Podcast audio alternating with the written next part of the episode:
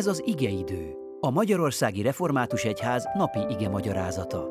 A mai bibliai ige szakaszról Lovász Mártont, a Váli István Református Cigány Szakkollégium lelkipásztorát hallják. Áldás békesség! Istenünk igéjét olvasom Péter második levelének harmadik részéből, a kilencedik verset.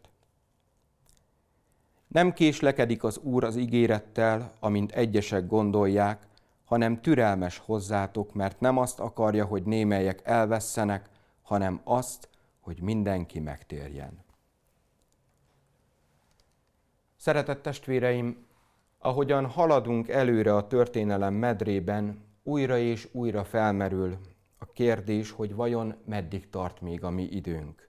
Vajon mikor teljesedik be a visszajövetel ígérete? Az első századi kereszténységen belül elterjedt nézet volt, hogy még meg fogják élni Krisztus visszajövetelét. Azóta eltelt jó néhány évszázad, és még mindig várunk.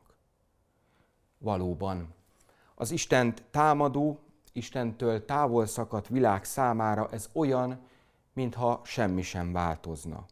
Minden megy a maga medrében, jön egy újabb év, évtized, nemzedékek születnek és mennek el, Háborúk és békeidők váltják egymást, mintha nem változna semmi.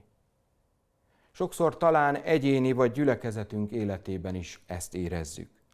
Nem történik változás, pedig nagyon szeretnénk, szükségünk lenne rá. Máskor pedig épp ellenkezőleg megfogalmazódik bennünk, hogy csak ne most, még ne, most olyan jól mennek a dolgok. Testvéreim, ami Urunk nem sietés, nem is késik. Az idő, ami ennek a világnak és benne az embernek adatott, nem a tétlenség ideje, hanem a kegyelemé. Nem Isten tehetetlensége mutatkozik meg, hanem az ő üdvözítő akarata és szeretete. Türelmesen várja, hogy mindazok, akiket ő elhívott és kiválasztott magának, megtérjenek hozzá. Pontosan nem tudjuk, hogy mikor jön el az Úr napja, de nem is kell. A Krisztus eseményben megmutatkozott Isten hűsége, hogy ő nem könnyelműen ígér, aztán minden megy tovább, hanem be is teljesíti az ígéretét a teremtettségen.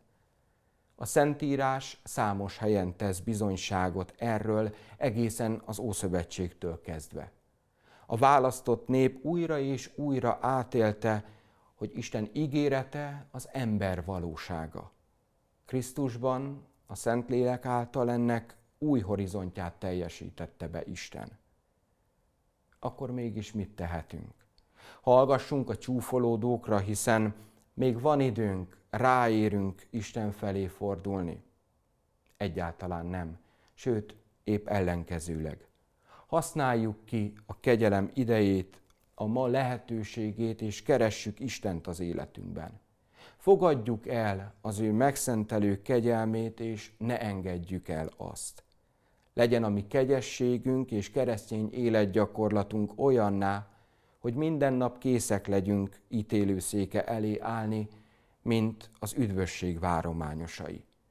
Szent lelke erősítsen és vezessen bennünket ebben a naponkénti küzdelemben, hogy Isten országa felé haladhassunk a megszentelődés útján. Amen.